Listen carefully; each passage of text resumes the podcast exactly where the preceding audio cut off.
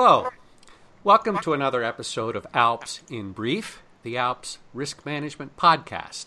We're coming to you from the Alps home office in the historic Florence building in beautiful downtown Missoula, Montana. I am Mark Bassingthwaighte, the Alps Risk Manager, and I have the pleasure today of sitting down with Jordan Couch. And Jordan is an attorney and cultural ambassador at Palace Law. And uh, he has done some writing on uh, redefining lawyers, and we're just going to have a conversation today about relevancy. Uh, and Jordan, before we jump into our conversation, would you take a, a, few minutes and just share a little bit about yourself, and, and can can you kind of fill us in on what's this uh, culture ambassador all about?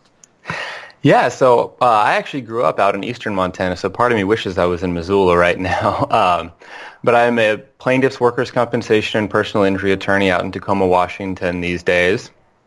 And I, in my office, I carry a few roles, but you know the main one is I'm an attorney, and then in addition to that, I am the cultural ambassador of the firm. And what that comes from is a couple years ago, the management team sat down at the firm and decided we needed to lay out what our mission is, what our values are, who we really are as a firm, and we needed to define that. So, you know, our mission is to help the injured in every community, and we have a list of seven core values that we think help us do that. My job is to make sure that we are living up to that as a firm and that we are promoting ourselves based on that and kind of conversing about that because it's one thing to define your values and your mission, it's another to live them. And so my job comes from everything from talking about it to others to making sure that when we hire people on, they people that share our values and are going to stay with us because they believe in those values. And also encouraging conversation around it in the office. We have monthly values that we kind of focus on. We talk about them and share stories about them. And then I'm also around encouraging people whenever they want to try something new in the office or pitch a case to take or a new idea for the office. I tell them, you know, make sure you put it in terms of these values and sell that to the team and talk about it that way and have it be a part of our everyday life instead of something that we define and set aside. So that's the, that's that job. yeah, no, I, I, really like that. It's uh, you know it, it's a tangent here for a moment, but I you know I you, you find businesses of all types, you know, to include law firms, but you know, just sitting down and talking about vision statements and all these kinds of things. And it's one thing to kind of do the, the preliminary work of defining who you want to be and it's another thing to walk the walk consistently day after day throughout the year, year after year. And boy, I love that. That's that's that's a great idea. Yeah, it's a unique position and it's taken some trial and error, but yeah. you know, we're we're making new efforts on it. We constantly try at it and we have to, you know, find ways to encourage people to talk about it every day. Yes. So we have big posters around the office too that talk about the values and are posted up everywhere so you can't walk into the office without seeing them and our clients see them the second they walk into our office too. Very good. Very good one of my interests in, in, again having this discussion, you know, I, I, do over the years quite a bit of CLEs and uh, a lot of consulting, but in, in, in, a number of the CLE programs we do, and we, we tend to focus on risk management, malpractice avoidance, ethics, that kind of thing. But in recent years, I've been setting up some hypos and, and just talking about changes in the law. And I, I find it interesting when I talk about the rise of Avvo Advisor as an example, or LegalZoom.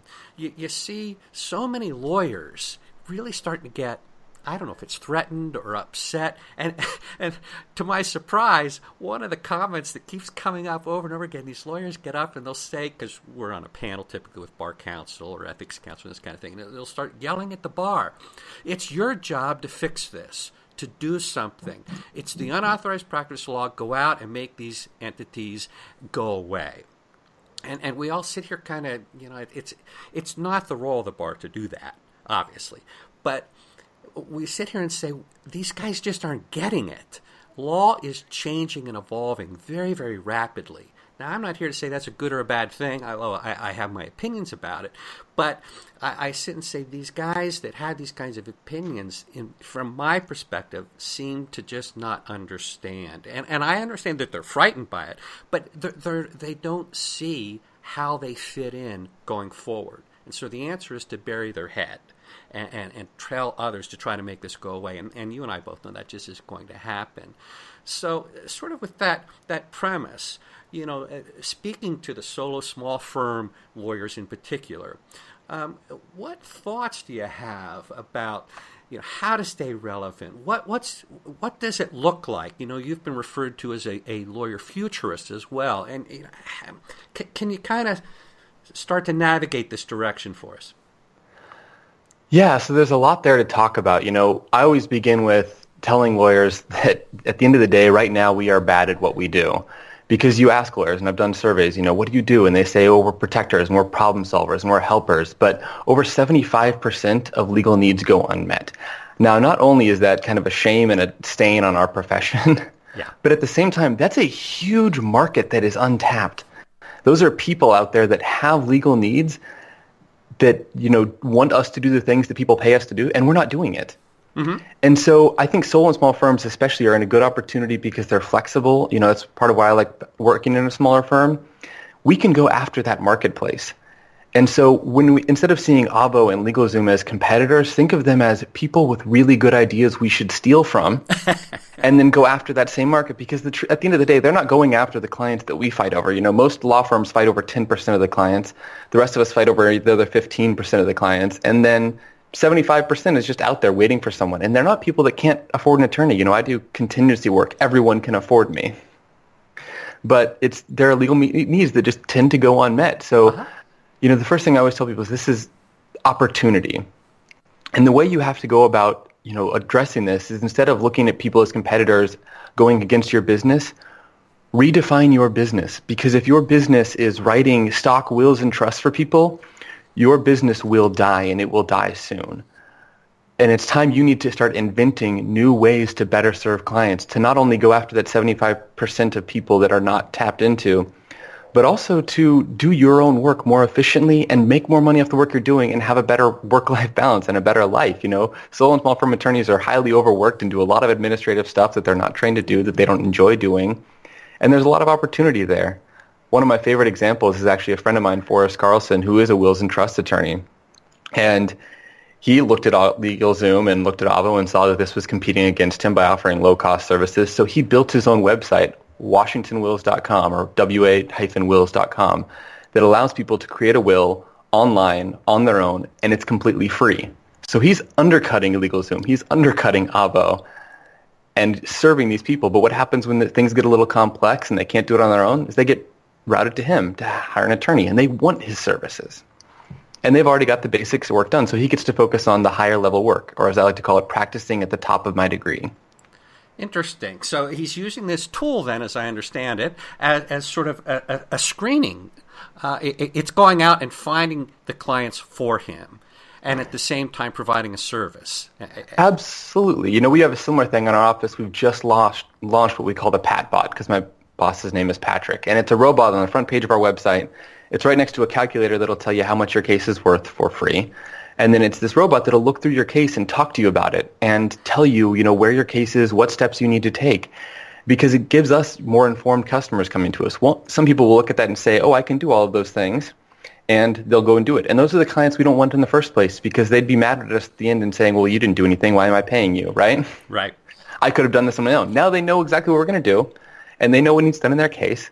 And if we can't offer value to them, they're not going to hire us. But if they look at that and say, I want someone else to do this, then they come to hire us and we get better clients and we get to focus on the more intricate, interesting legal work. Help me understand how sort of the journey that you guys took. And I, I'm just, what I'm trying to understand is what advice do you have if I'm sitting here saying, okay, um, I need to be something different. Um, you know, but I'm I'm stuck. In other words, so yeah, how, what can you share for for folks just saying, okay, I I, I kind of get the gist of it, but I have no clue how to move forward here.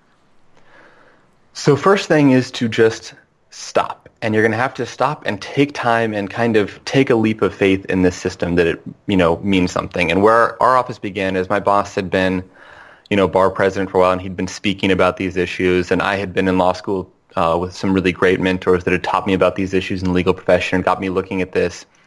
And you know, he finished up his term, and a little while later, I came into the office, and we had a lot of good, innovative people in the office that supported this idea.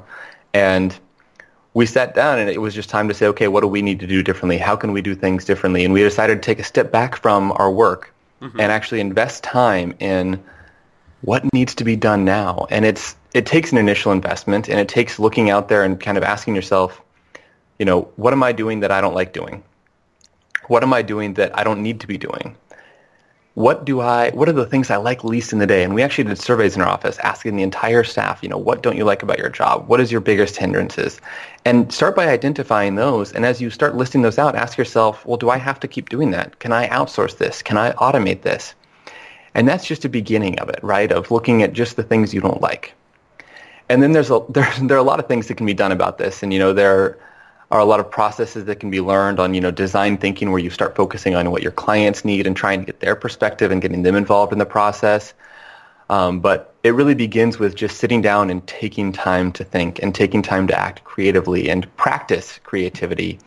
You know, there's a there are a lot of books on how to kind of train yourself to be creative, and I taught a CLE where we talked about that a little bit. But there are little things like just practice coming up with crazy ideas, like you know, what would be a you know a really weird practice area? Like what if I wanted to be a food lawyer, or what if I wanted to, you know, go out and invent you know the next LegalZoom, right? Just come up with these crazy ideas, or have a robot that would answer all of my clients' questions, right? Right. and some of them will be impossible, but some of them will start to turn into really good ideas, and you know can be developed. And don't be afraid to test things. I think one of the biggest hindrances that lawyers face is they're afraid of failure and at the end of the day, as long as you are afraid of failure, yeah, you will never innovate. Yeah. Because you have to be open to it and recognize it. Because what happens if you're not open to failure is you don't catch on to it quickly enough because you don't want to admit that you failed. Whereas in our office, our goal is to fail as fast as possible, right? So if this isn't working, we want to notify, identify it right away so we can adjust and try something different. And we do that a lot. And, you know, I, I'll give one example on that. We spent a lot of time trying to kind of get our clients, you know, to call us less because that was a big hindrance we noticed in our surveys. There's just lots of client calls coming in. And we thought, what if we made it easier for them to communicate with us? So we've spent a lot of effort into systems that allowed them to have a portal to communicate with us, email, phone calls, letters. We allowed them to text us and made it easier for that to happen. And we did all this work, and calls didn't go down at all. We're thinking, okay, what's wrong here? So then we went back to our clients, you know, kind of ask them as part of the design thinking process, like, why are you calling so much? And we started looking at it and we realized what they're calling is they're afraid of things. They're on workers' compensation. They want to know when their check is coming in. And mm-hmm. that's every two weeks. And so they're calling every day, check every two weeks, right? Is my check here? Is my check here? And we thought, well, why don't we just tell them when it's here? So we took the tools we built in that whole project that was something of a failure and kind of rehabbed them into a system. And now our clients get automatic notifications of updates in their case and those calls went down a lot quickly. Yeah, yeah, yeah. Interesting.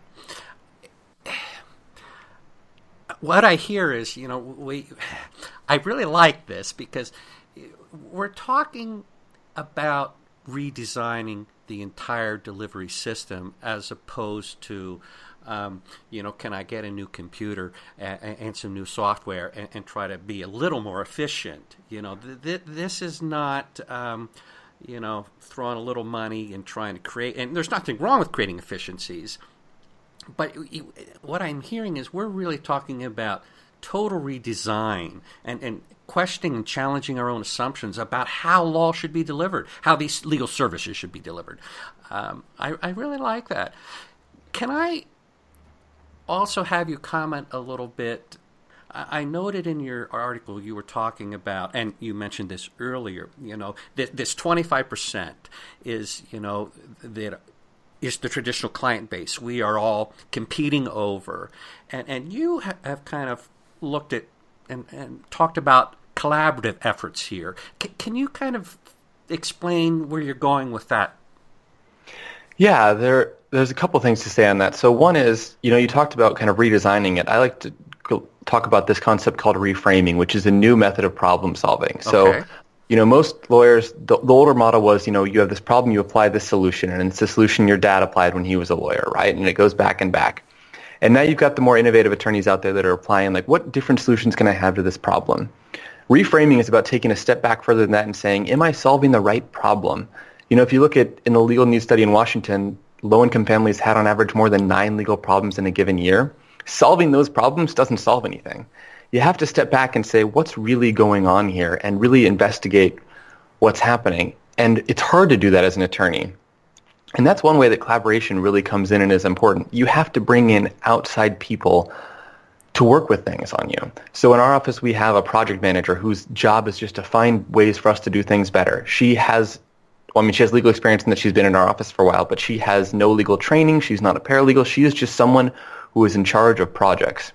And she runs a team that brings in stakeholders from around the office, from different departments, to try to find better ways to do things because you know, it's it's really hard as a lawyer to think of something new. We've gone to law school for three years. We've had internships. We've trained on this old model, and to come up with new ideas is cognitively almost impossible in some ways. But if you have someone come in who has no training in this and says, "Wait, why are you doing this?" it gets a lot easier. And so there's that collaboration. It also, you know, collaborating with lawyers outside of your community. You know, there is a growing movement of phenomenal attorneys all over this country and out of the country that are doing amazing things, little things just in their office that can make a big impact if they become, you know, broad, more broadly accepted.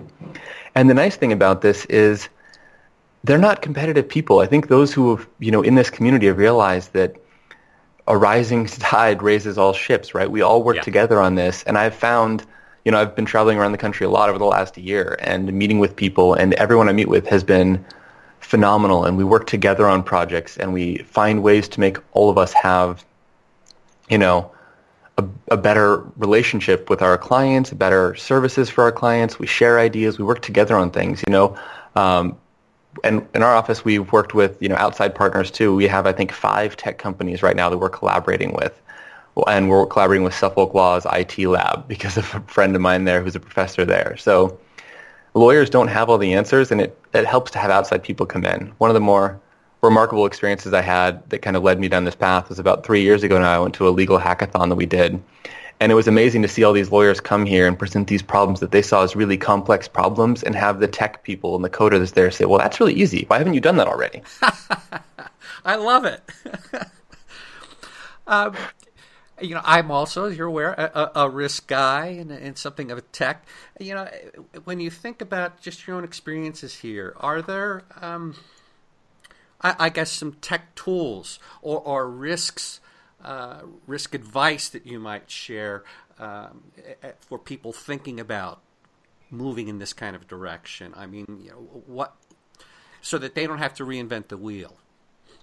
Yeah, one thing I actually like to talk to people a lot in this kind of new future model of legal services is trying to commoditize legal services. Yes. And you know, there's a there's a good reason for that. If you look at the legal system, it's a very unique and bizarre market where everything is based on hours. And so, you know, imagine if you went to Amazon and you bought a package and they charged you for how long it would take them to mail the package to you, and you may or may not get that package. That's the legal system in a nutshell, and it's because lawyers don't know what their services are worth, and that's a problem. And so when I tell people to look at this, I tell them to try to find ways to commoditize, to really define and market, you know, it's not they're hiring this attorney for their expertise. They're hiring this firm to provide the product that this firm provides. And one thing that's really essential for that is having systems in place and definable, measurable systems so that every client comes in and gets service that will be on timelines, that will be on specific things. And that's a huge bonus for risk management because yeah. the biggest risk is human error in everything that you do. So if you have, you know, in our office with workers' compensation, we have a lot of issues that have statute of limitations. And we might have, you know, 10, 20 things at a time on my on my table easily that have statute of limitations that I need to address that could be harmful for my client if I don't. That's a lot for a human being to manage. And you know, we have it documented. We used to have it documented, written down in multiple places, and there was human checks, and you know, a lot of room for errors, and that's bad. Because the more humans touching a system, the more room for error there is. So now we created actually automated systems for all of that for all of our kind of regulatory stuff so that every time a letter comes in that we have to respond to within a certain timeline, mm-hmm. it automatically creates tasks in our practice management system, which is Clio. It automatically creates cards on our workflow system, which is Trello, which is kind of a visual workflow system. And it automatically notifies us of all this and, and creates like notifications with deadlines attached to them so we can see the deadline coming up. And this is all automated so that we don't have to worry about, oh, did this person enter the wrong date here or the wrong date here? Everything's done automatically. And, you know, there are human checks on that because you don't want to get rid of humans entirely and just trust machines, but it's all automated for us. And that allows us to provide a better, more safe system for our clients where they can know that we are on top of everything that comes through to us. And we do the same for just staying on top of cases. You know, we have technology aided, you know, systems for our file review process to go over all of our cases to make sure we're managing them on a regular timeline. And the technology really helps with that. And it, you know, again, started looking at, you know, what are the things we hated doing? And a lot of people said, well, all this manual, you know, data entry, I really hate doing that. And you know, thought, well, that's an easy thing to automate. So I call it being, you know, a tech-enabled lawyer. Yeah, yeah. Do you think, uh, sort of a final question from myself, um, and I'll give you a second if you have any clothing, closing thoughts, excuse me. Um, there are a lot of lawyers out there that I have worked with that are what I would describe perhaps as mid career uh, or um, a little bit further beyond, as opposed to the millennials just starting out in, in, in uh, so many ways. When you think about all that you're talking about here, are these opportunities really limited to the millennial group? Or if, if i'm in my 40s or 50s do i can i still do this? You know if, if i'm somebody who's not highly uh, trained with tech and comfortable um, do, you, do you have any thoughts about that? Because i do see at times that lawyers just say i don't understand any of this. So it takes a little more work. You know i think although I know millennials that are not good at this, uh-huh. but I think millennials a little better poised for this, growing up kind of in this tech generation, and being taught to kind of question some of these ways that legal, you know, the legal profession has worked before. But you know, my boss is in his 40s or 50s. I can't remember which for sure. Um, and he does this, and what it takes is not necessarily having all the skills to do it, but having the knowledge to say, I need to do something differently. Uh-huh. Yes. What can I do differently? And then going out to find people because at the end of the day, you don't have to be the expert on all these things. And, you know, there are some who disagree with me on this, but I don't think every lawyer should learn how to code. I don't think lawyers need to have all these skills. They just need to have a baseline such that they can get into a situation and know who they need to talk to and how to find the experts. So, you know, we have a big data analytics project in our office that we've been working on for a while. It's been kind of a pipe dream of mine. And I was lucky enough to make some friends at Suffolk who I, of course, couldn't do all the coding and build the algorithms for this, but they they did they could, and you know they said, well, can we do this as part of our class, as part of our education for my students? And I was, of course, happy to say yes. You want to do my work for me? That's a pretty good deal. So, and we've kind of built in that partnership just because they have the skills that I don't have. We have people in our office whose jobs is just working with tech and working with client relationships, things that are not legal because those are the things we don't know. And I'd say, you know, a simple analogy that I think attorneys will understand a little better is how many of you run your own marketing campaigns versus hire someone to consult with you on marketing a little bit? Tech is no different. You know, any or how many of you have accountants that you go to, right? Tech is no different than that. It seems different because it's scary and it's new, and I understand that fear, but at the end of the day, if you can hire an accountant, you can hire a tech expert to come in and help you. And if they can't demonstrate the value to you, then it's not the right expert. Mm-hmm that's an important takeaway for me. Uh, I, I, I, because I do think lots of lawyers that have not quite grown up in the way that my own children, and I'm I'm in my uh, late fifties now. You know, in terms of our, our children's generation, you know, it, computers are a very different thing, and and I, I do feel, you know, lawyers we are taught to problem solve and to be creative some of us anyway. Um, uh, and and so to have the ability or to to, to have the, the to take the leap of faith that you don't have to be a computer whiz kid to do this stuff. It's about having the idea, as you know, that's what I'm hearing, and then finding the right people to help you make that uh, that idea a reality through testing and talking to your clients, and you know, but I, I like that. It, it, it's a hopeful thing to me. Um, do you have any final comments you'd like to share before we wrap up? You know, I don't think I said it yet, but there's one other thing that I think is important to this as well yes, is having a culture because sometimes I meet attorneys and one attorney will say, "Yeah, I really love this idea, but you know, I don't know how to convince the other partners in my office or I don't think my staff would get on board with this." Oh, good point. And I mentioned earlier, you know, you have to demonstrate the value to people. So, you know, if you can't go to them and say, here's the time you're saving, here's the value you're getting out of this project, you're never going to get buy-in. And people always ask me, like, how do I convince people to do this? Don't convince anyone, because if you're convincing, you're starting off on the wrong foot. Show them the value. Build a culture around this where people can communicate with each other and work together on things so that you see the issues as they arise. And if you have to be convincing people rather than you know them coming to it because they see the value of it, then it's not going to work. And it takes buy-in from teams. So one really helpful way to do that is go out to them and you really do just ask them like, what don't you like? What do you wish you didn't have to do every day? What do you wish was easier for you? How can I make that happen?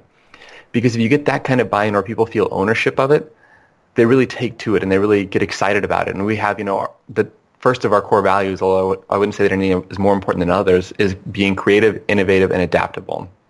And that's really important in client service because if you're going to be asked, you know, why should this client hire you instead of the other 15 firms in the area that do the exact same type of law?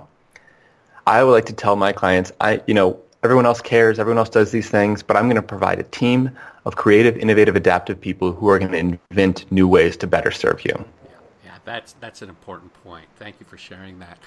We are uh, out of time. I, I, would like to say uh, thanks uh, to Jordan. Uh, uh, it really has been a pleasure. I've enjoyed our conversation today. Uh, to our listeners, I hope you found something of value Uh, out of the conversation. And if in future any of you have any ideas for a topic, or if you have questions or concerns you'd like to see addressed in one of these podcasts, please don't hesitate to reach out to me at mbass at alpsnet.com. Thanks for listening. Bye bye.